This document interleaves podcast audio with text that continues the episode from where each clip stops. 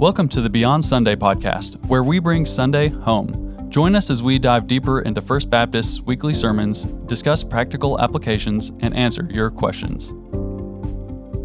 Hello and welcome to the Beyond Sunday podcast. I'm Jordan Upton, and with me, as always, is Pastor Jeff Reynolds. Jeff, how are you doing today? Jordan, I'm doing great, man. It's a nice, cool morning. It's it's it's like the first hint of fall, and so I know I always kind of return to the weather, but that's because I typically start my day working out and running and and all those sorts of things, and so the weather has a big effect on me uh, first thing, and so it's a it's a beautiful day. How are you doing, man?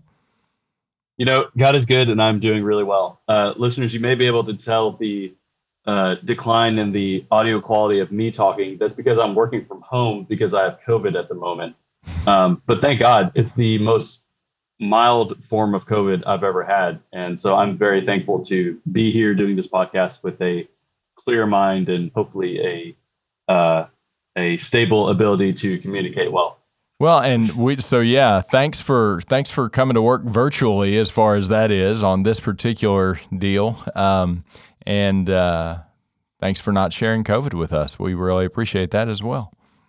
Absolutely. Sharing is not always it's not always Christ like to share certain things, right? Right, right, right. Uh, so, uh, Jeff, I wanted to share. Have you uh, have you ever heard of Superbook? I think we've talked about it before, uh, but the show Superbook. There there was a version in the '80s, but there's a revamped version now released like within the last decade. It's a kids show. Yeah, kids Bible show. Sure. Yeah. I, yeah. We, uh, we, we have not talked about it. Yeah. Well, so my uh, my wife's mother, Mimi, uh, plays this for the kids and all the time, and they just all love it. And so I, I started watching it with them, and I, I'm really impressed with the animation one, but with the the thoughtfulness and the writing too. It, it's kind of like the um it, like the old Hanna Barbera show, the Greatest Adventure stories from the Bible, where you know this these guys would go back in time to the Bible stories and experience them firsthand, and you know have time travel adventures or whatever. It's kind of the same vibe, but it's you know it's animated, it's slick, it's uh, got a really thoughtful things that they throw in every once in a while, and mm-hmm. some some humorous things. Man, they're they at one point had um, this kid wanted Jesus to realize that he was a superstar and act like a famous person, so he found paparazzi in the first century, and oh. it was oh. these three dudes who had you know a sheet of papyrus and they just drew oh, you know, Jesus' hilarious. face real quick within several seconds and were like plastering it on you know the sides of walls. It was I was rolling over laughing and I had no idea that that was coming. That's that's hilarious. And you know, I mean, can you imagine Jesus in the celebrity culture of our day? And and um, that's really cool. Yeah, yeah. So I did check, and that is on RightNow Media. So listeners, if you're not on RightNow Media, that is a free offering from First Baptist, absolutely free. Just go to our website and sign up for it, and I'll even put the link in the description for you. That's awesome. So, and that is our gift to you, listeners, uh, the church's gift to you. And we, you have the opportunity to enjoy it absolutely free. You do not have to be a member of our church. You don't have to be in the Western Hemisphere. You can enjoy it anywhere you want. All you have to do is set up an account. So, Jordan, thanks for including that link. So, Jeff, what have you been getting into this week?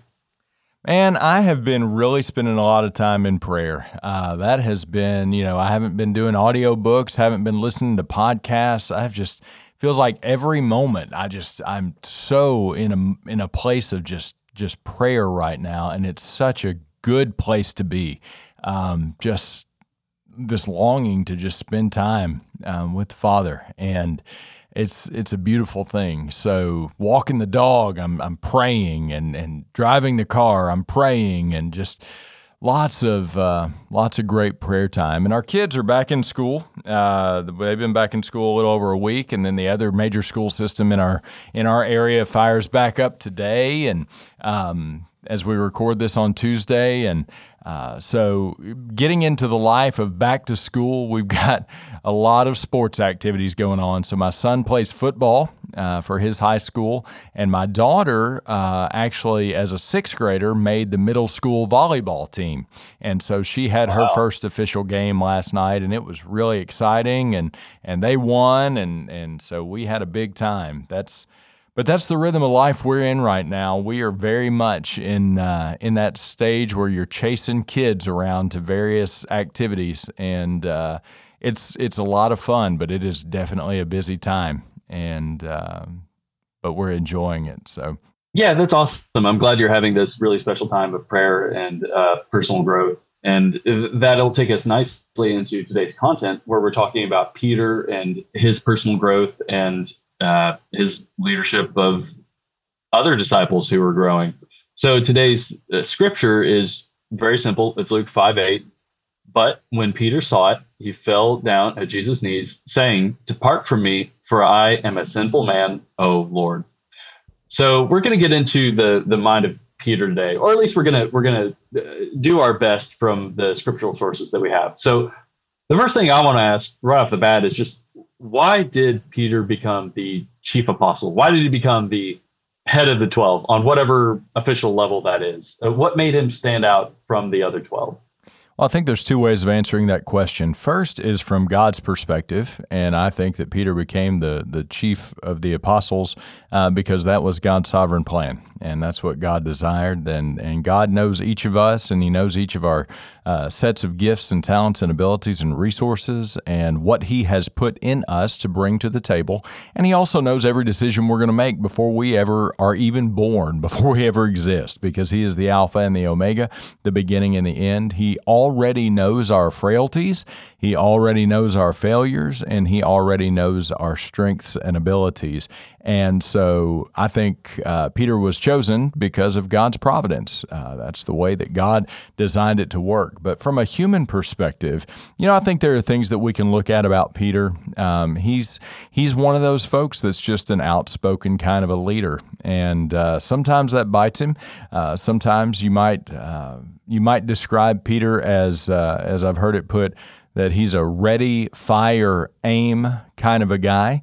Uh, that that sometimes you you you let things come out before you really think them through, and uh, and I think that there's a lot of God's grace in that. That God chose someone who is imperfect and who had his own faults and failures uh, to be kind of the, the, the chief of the apostles uh, during Jesus' ministry and to play an important role in the spread of the gospel until his time to go home to the Lord.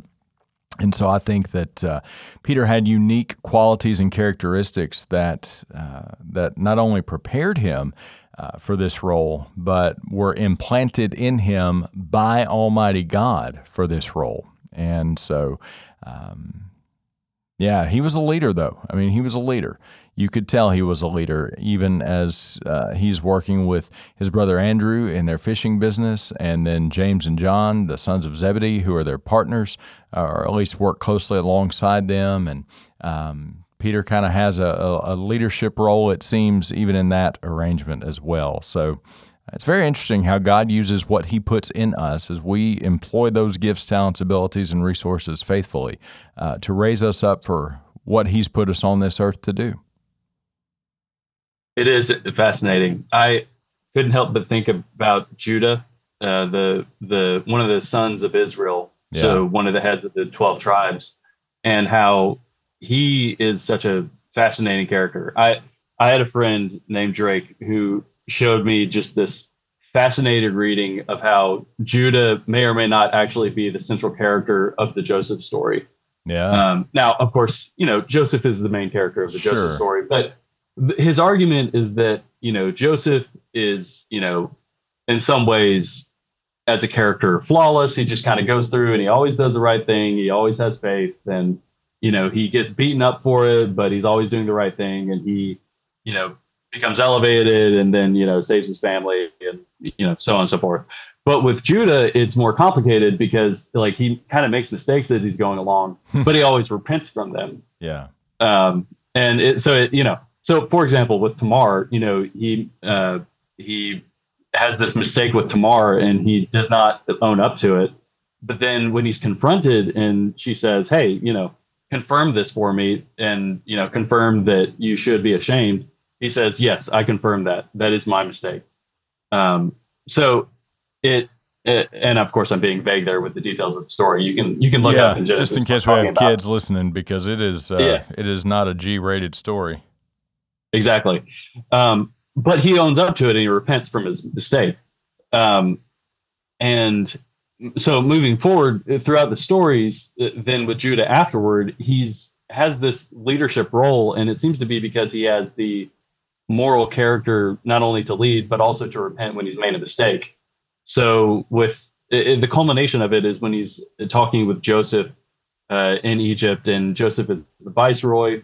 Judah doesn't know who he is. Judah is, you know, has his brothers there, and his brother uh, Benjamin is on the line. Where it seems like Joseph in disguise is going to take Benjamin away. Judah's like, no, I swore to my father that I would take care of my youngest brother, hmm. and I'm going to, you know, please offer that you take me instead of my youngest brother and um, take me instead. So he he does this sacrificial act where we see him go through these steps of, you know, making mistakes, but then becoming penitent to it. And then more and more people listen to him throughout this narrative because he's demonstrating these leadership abilities. You know, when they are trying to take Benjamin to Egypt, Joseph, I'm sorry, when they're trying to take Benjamin to Egypt, uh, Reuben offers to Jacob, their father, I will, I will take care of Benjamin. Don't even worry about it. But Jacob says no. But then it takes Judah offering, yes, I will take care of him, and you count on me. And Jacob believes him. Yeah. So it, uh, that's a lot of backstory. I, I understand. If you don't quite follow where I'm going with that, it's okay. I'm just making the point that um, there are people like you're saying, like you're on this earth, and you see them go through this process and they have these natural leadership abilities and if they develop them and if they're you know ad- admit to their mistakes and grow from them then that's how you get true leaders like uh, uh, like judah and like peter who are able to lead um, men and women to higher heights and closer to god yeah yeah and and praise god that he is able to use flawed individuals um, every person in the Bible, with the exception of Jesus Christ himself, was flawed. And that is a great encouragement to me. And I think it should be a great encouragement to all of us as we recognize that, that God um, uses flawed but uh, faithful people to accomplish his will and to bless the world. Amen. Okay, so let's look at this from a slightly different angle. So the Gospel of John suggests that there are several other disciples that explicitly express that Jesus is the Christ or the Son of God. Um, before Peter has his confession where he says, "You're the Christ, you're the Son of God." Um, but it seems like we really circle back to this and talk about this moment being um, really Peter coming into the foreground and uh, you know being handed the kings of the kingdom, you know whatever that means, and having this like real authority role where he he's given the name Peter at that moment. But uh, what what's going on here, Jeff? Why why is it this moment that's so special for Peter, and how is it different than other moments where other people talk about Jesus being the Christ? Well, I think something that's special about this is is one the setting. Um, the fact that they're in Caesarea Philippi is a big deal. This has been throughout history a center for the worship of uh, gods, little g o d s. Uh, first, it was a center for the worship of Baal. Uh, then it became a center for the worship of the Greek god Pan. Uh, and then the name was changed to Caesarea Philippi uh, by Philip the Tetrarch, who named it in honor of two people. One, Caesar. Uh, and if you're trying to get in good with Caesar, might as well name a city after him. And then he also went ahead and threw himself in there, Philip the Tetrarch, Philippi. So uh, honestly, the Romans worshipped Caesar. They worshipped the Caesars uh, as divine. And so, really, what you have is this center for the worship of the gods. And I mentioned in the sermon on Sunday that when you're there and you're there in front of these, these, these carved out places in the rock that you can still see today that that this is where the god Pan would have been placed. I think it's very interesting that you know we uh, have cultures that place their gods in certain niches. Uh, we can't place our God anywhere because he is he is amazing and and uh, not made of wood or stone or anything like that. Um, but over to the left of that is this huge cave opening, and it's it's known as the gates of Hades, the gates of of Sheol, the the gates of the underworld, and uh, that's where they would make sacrifices, and then the the river that flows through there would would take the blood of the sacrifices and take them down. So so this is a very spiritually charged place because remember, uh, any any anything that is elevating itself to God status or the status of deity that is not God is demonic in nature. So you're in this spiritually charged place. And Jesus specifically asks the question, um, who are people saying that I am? And so here in this place where there's there's just a lot of discussion of the spiritual, Jesus asks the question, and and the answer comes back. Well, you're you're Jeremiah, or you're Elijah, or you're one of the prophets, or maybe you're John the Baptist brought back to life. Uh, people are saying all sorts of things about who you are. Uh, and then Jesus centers his gaze and says, But what about you? Who do you say that I am? And speaking on behalf of the apostles, the disciples, I mean, that's, that's the thing that's important. Peter speaks up as the spokesman, and he says, You're the Christ, the Son of the living God. And, and remember, that everything we have as the church, the household of God, and this is coming from Ephesians chapter 2 verses 19 and 20. So this is Paul writing this, but that it's built on the foundations of the apostles and the prophets, and Christ Jesus himself is the cornerstone. And Paul would write later to the church at Corinth, according to the grace of God given to me, like a skilled master builder, I laid a foundation, and someone else is building upon it. Let each one takes care how he builds upon it, for no one can lay a foundation other than that which is laid, which is Jesus Christ. That's 1 Corinthians chapter 3, verses 10 and 11. So we would say that the church is built upon Jesus, but the proclamation of Jesus' true identity by Peter here at Caesarea Philippi, and then by the other apostles as well, um, and then by all of God's people, is the foundation uh, upon which the the church is built. Um, so all of this is based on this this notion that Peter has here said, "You are the Christ, the Son of the living God," and Jesus says, "You are the rock." And what's interesting is Jesus then goes on to give Peter the keys to the kingdom. Now, the Roman Catholic Church would take this to mean that Peter was the first pope. I don't think Peter would ever have recognized himself as the first pope, um, but that's a different discussion for a different day. So we're not here recognizing Peter as the first pope, nor are we here recognizing the office of the pope. And again, that's a different discussion.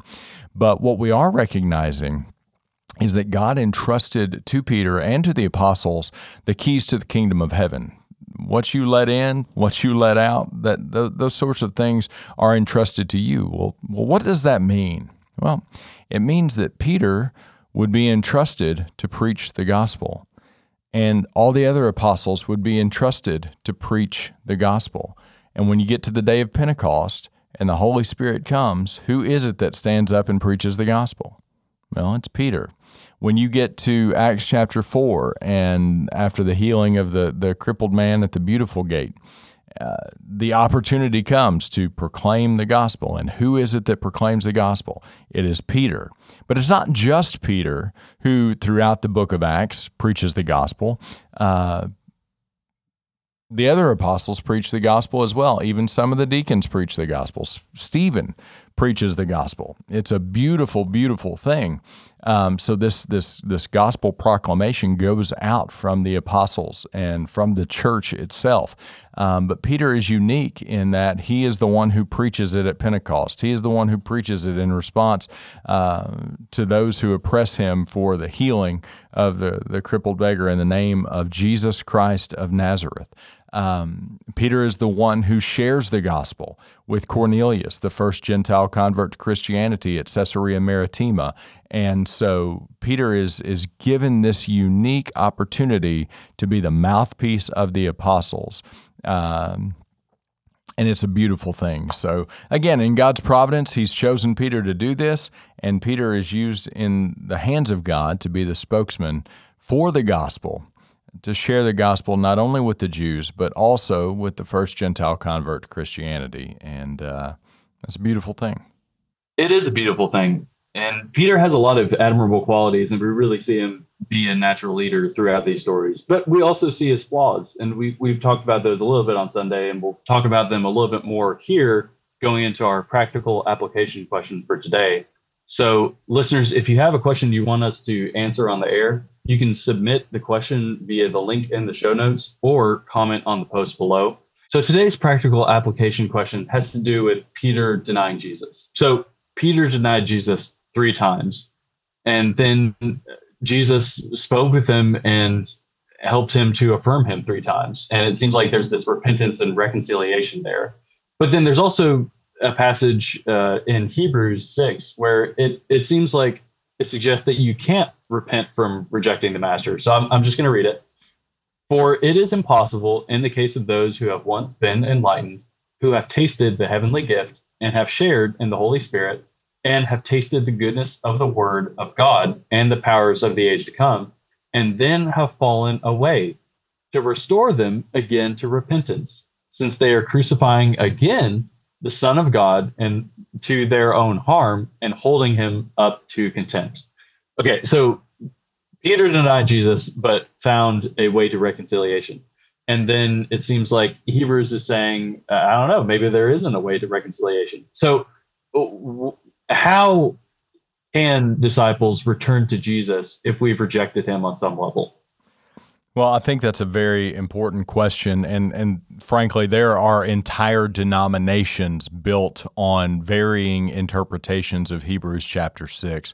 Whether Christians can quote unquote fall away from salvation or lose their salvation, um, I believe the New Testament teaches that those who are saved are saved by God. We are held in the hands uh, of our God. Uh, you can read all about that in John chapter 10, and no one can snatch us away from him.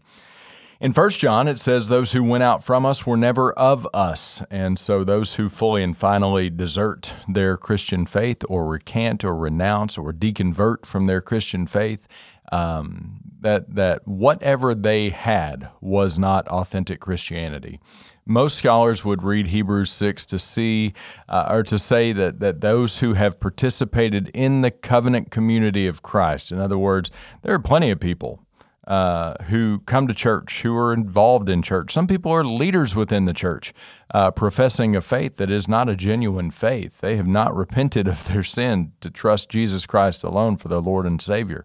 Um, and I think that's part of the, the reasoning behind the biblical admonition to work out your salvation with fear and trembling, to, to look deep within and to see is the faith that I profess truly faith? Am I confessing faith in Jesus Christ alone as my one and only Savior?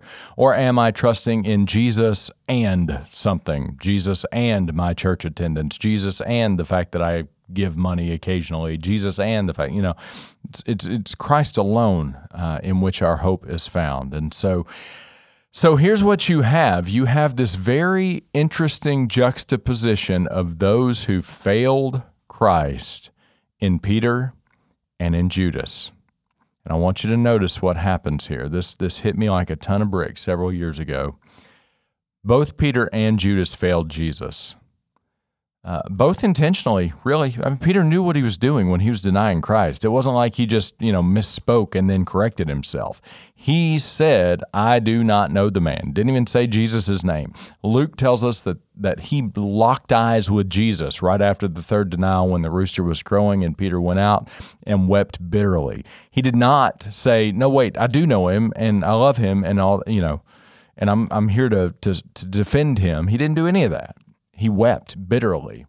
Um, Judas, we see that Judas has this moment of remorse where he, he tries to take the money back um, and give it back. And, and, and they're like, no, that, that's, that's blood money now. That's, you know, that's your deal. So he throws it and, and he goes out in utter despair. And, and so now we have two guys who have failed Jesus both intentionally and are in despair over it. Now, let me show you the difference.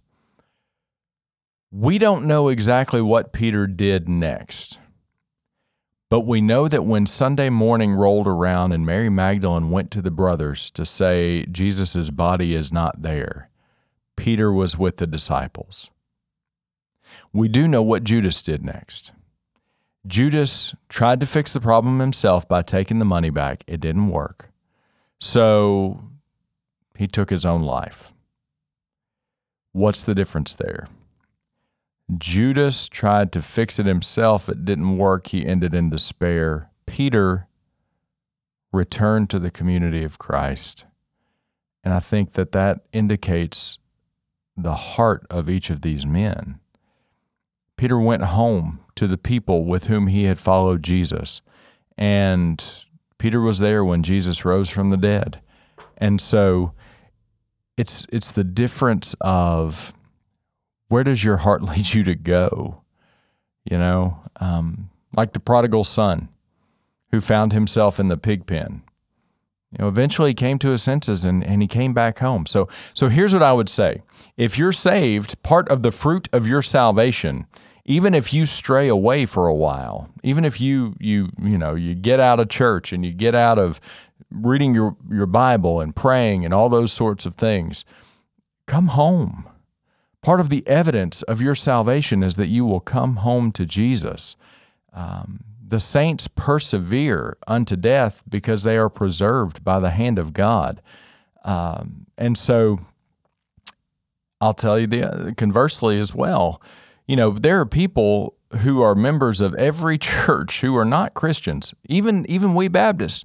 And to be a member of a Baptist church, you got to be a Christian. You have to confess that you have repented of your sin and given your life to Jesus, and and you've been baptized by immersion, following that uh, confession of your faith. But but here's the thing: God knows our hearts.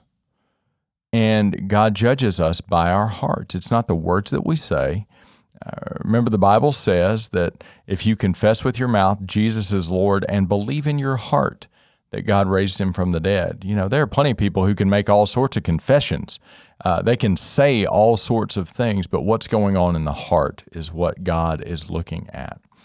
And then there are plenty of people who can go through religious rituals, whether that's baptism or some sort of confirmation or something of that nature. Uh, and it can be as unspiritual and as dry as it can be. And so the Bible does command us to look within and, uh, and to return to God, always to return to God through Jesus Christ our Lord. His arms are always open. So if you're in a place right now where you've strayed away, like you, you've you've been making decisions that are not uh, in keeping with what it means to trust and follow Jesus, just come to Jesus right now and say, "Lord, I confess I am I am I have sinned. I am sinning, and I turn to you in repentance and faith. I come back to you, and and He will receive you. He will receive you." Um, he has said he will not cast anyone away who is coming to him in repentance and faith. But there will come a moment when that opportunity comes to an end. And one of two things will bring that opportunity to an end. Either you will die or Christ will return. Well, if, if you are not in Christ at the moment of your death or at the moment of Christ's return, the time for mercy has come to an end and the time for judgment has come. It's just like with the ark.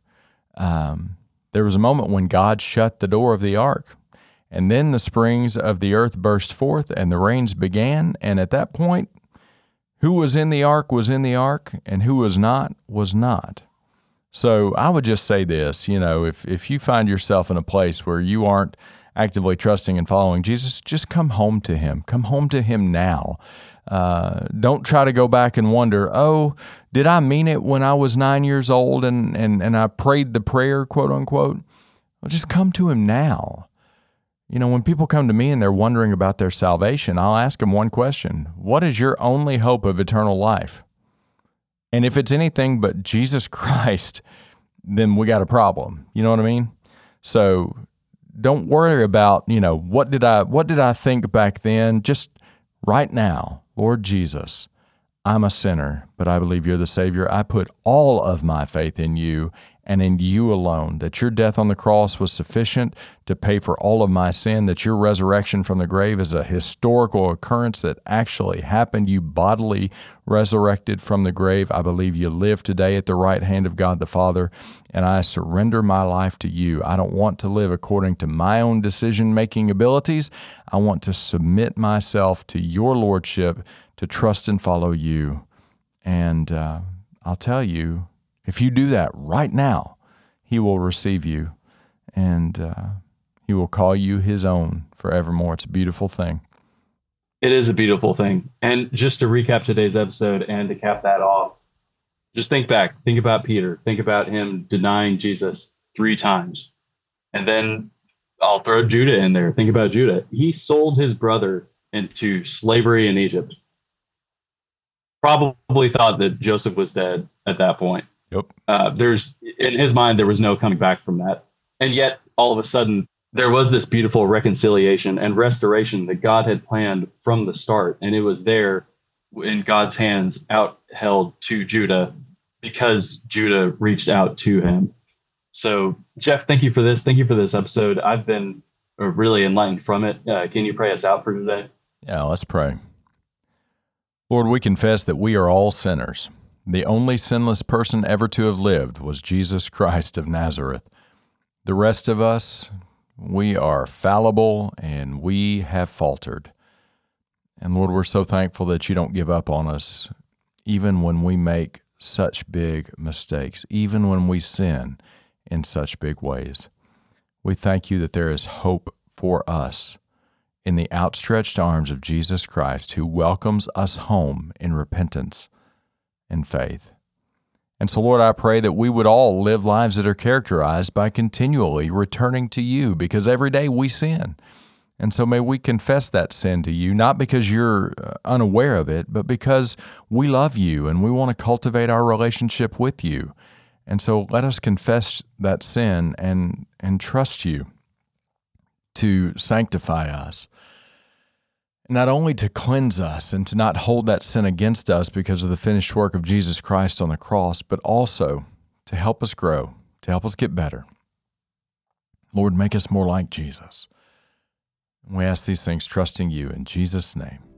Amen. Amen. Thank you for joining us. If you enjoyed this episode, be sure to subscribe to our channel. To submit a question about Sunday's sermon, the Bible, or walking with Jesus, click the link in the episode description. Our hosts today are Pastor Jeff Reynolds and myself, Jordan Upton. Our engineer is Elliot Beckley, and our editors are Chadwick Walden and Fuying Engdahl.